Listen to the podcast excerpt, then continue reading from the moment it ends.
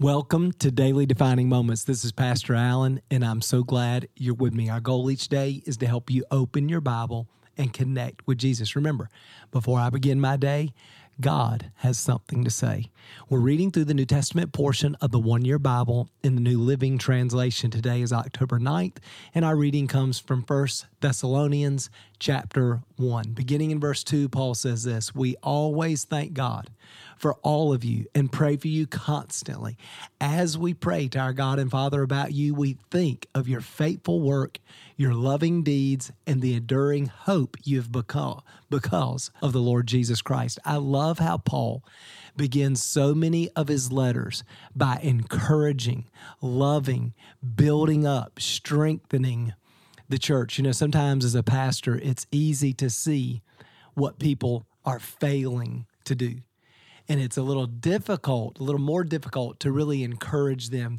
This is true for a parent. This can be true for a spouse. It can even be true for a friend, right? We can look at the people that we love and see their deficiencies, to see where they come up short, and to be so hyper focused on trying to help them where they're weak that we fail to encourage and to acknowledge where they're strong. And I just love, listen, in this letter, Paul is going to challenge them. He always does, but he always begins with a word of encouragement. And I think that's a great tip for us with the people that you love, whether it's your spouse, whether it's your child, whether it's a somebody you're discipling, somebody in your small group, maybe it's a friend, that when you are sharing and trying to challenge them in their faith, let's begin with encouragement.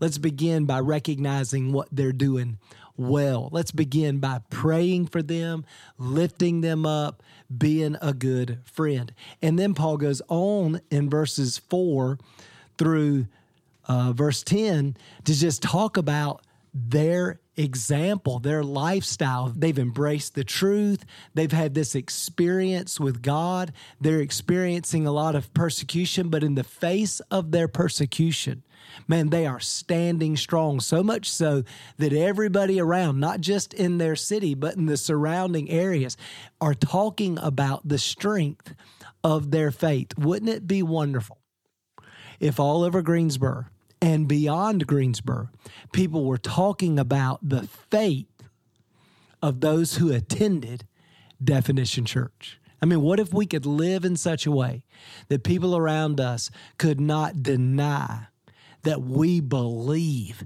that we are following Jesus, that we're being transformed by the gospel, that our lives would be very attractive to them. They would see that we're not playing games, that we're not trying to take advantage of them, that we're in love with Jesus and we are in love with people. What a powerful testimony that would be. And so let's ask God to help us, to give us that kind of strength. Now, we also have to keep in mind, because this is what Paul's going to say next, is that sometimes, even if we do all that stuff, sometimes people don't receive our message and sometimes they don't receive us. But at the end of the day, we're not living to please people.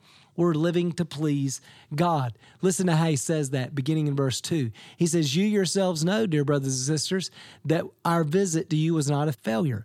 You know how badly we had been treated at Philippi just before we came to you and how much we suffered there. Yet our God gave us the courage to declare the good news to you boldly despite great opposition. So, you can see we were not preaching with any deceit or impure motives or trickery, for we speak as messengers approved by God to be entrusted with the good news, and our purpose is to please God, not people. So we have to keep this balance, this perspective in mind.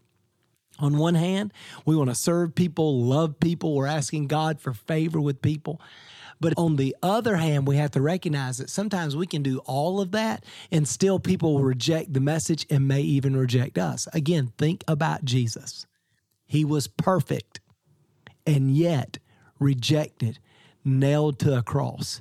So if Jesus was rejected, even though he was the perfect, sinless Son of God, then we too should expect that the world at times is going to reject us. And that's okay. We're not living to please people, we're living to please God.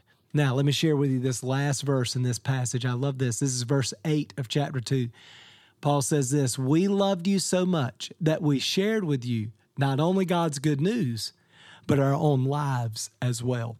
You know, one of the reasons people reject Christians is that sometimes we're not willing to share our life, only our message.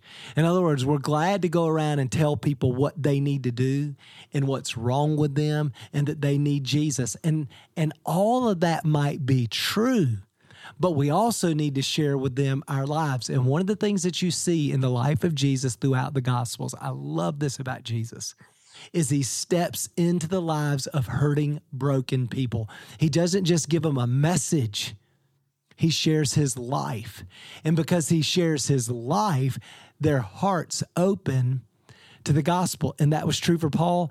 That should be true for us. This was Dr. Bennett's life verse he would tell us all the time listen, I'm not just sharing with you the gospel, I'm not just training you to be a pastor, I'm not just teaching you how to have a good marriage.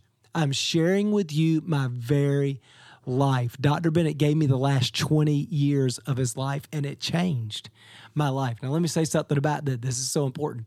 You can begin giving people your life, but it takes time. We have to be patient for God to work through that relationship to produce life in that other person. For Dr. Bennett, it took years, years of faithfulness and friendship to really produce the kind of deep and lasting change that he was hoping for. It didn't it didn't come through a conversation. It didn't come from a lunch meeting. It was years of faithfulness. So in the same way, let's ask God to help us with our family and our friends and our neighbors and the people around us that we have long term influence with, to build and strengthen those relationships, to give us favor, to help us to, to care about them, to love them, to serve them, and to be a witness, and to trust God to empower our witness to transform their lives. We want this to be our testimony. Not only are we going around giving people the truth, but we're even sharing with them our very lives. We want to be a blessing to everybody that we're in relationship with. Well, let's pray for that. Father, thank you so much for this encouraging word. I just love how Paul is always encouraging and building us up. And God, I pray for every person listening that you'd encourage them, that you'd bless them today, that you'd draw them closer to you. God, I pray for all of us that we would live in such a way, it'd be such a powerful witness to the people around us. They couldn't help but talk about how real Jesus was in our lives. And again, it would bring down their defenses and open their hearts, and they would want to hear the message. They want to understand what is it that you found in Jesus that's had such a profound impact on your life. And God, I pray that as we're faithful to do that, that we'd understand some people will receive the message and receive us, and some people won't. And that's normal. That was true for Jesus. And certainly, if it was true for Jesus, the perfect, sinless Son of God, then sometimes it'll be true for us. And then finally, Lord, give us vision for sharing not only the gospel, not only the message, not only the truth, but sharing our very lives with the people around us. That as we love them, as we serve them, as we're a faithful, good friend, that over time their hearts would open, that they would see the reality of the kingdom, they'd see the reality of Jesus in us, and it would change everything. In Jesus' name, we pray. Amen. Well, thanks for being with me again today, man. I hope that encourages you. Remember, before I begin my day, God has something to say. We'll see you again tomorrow.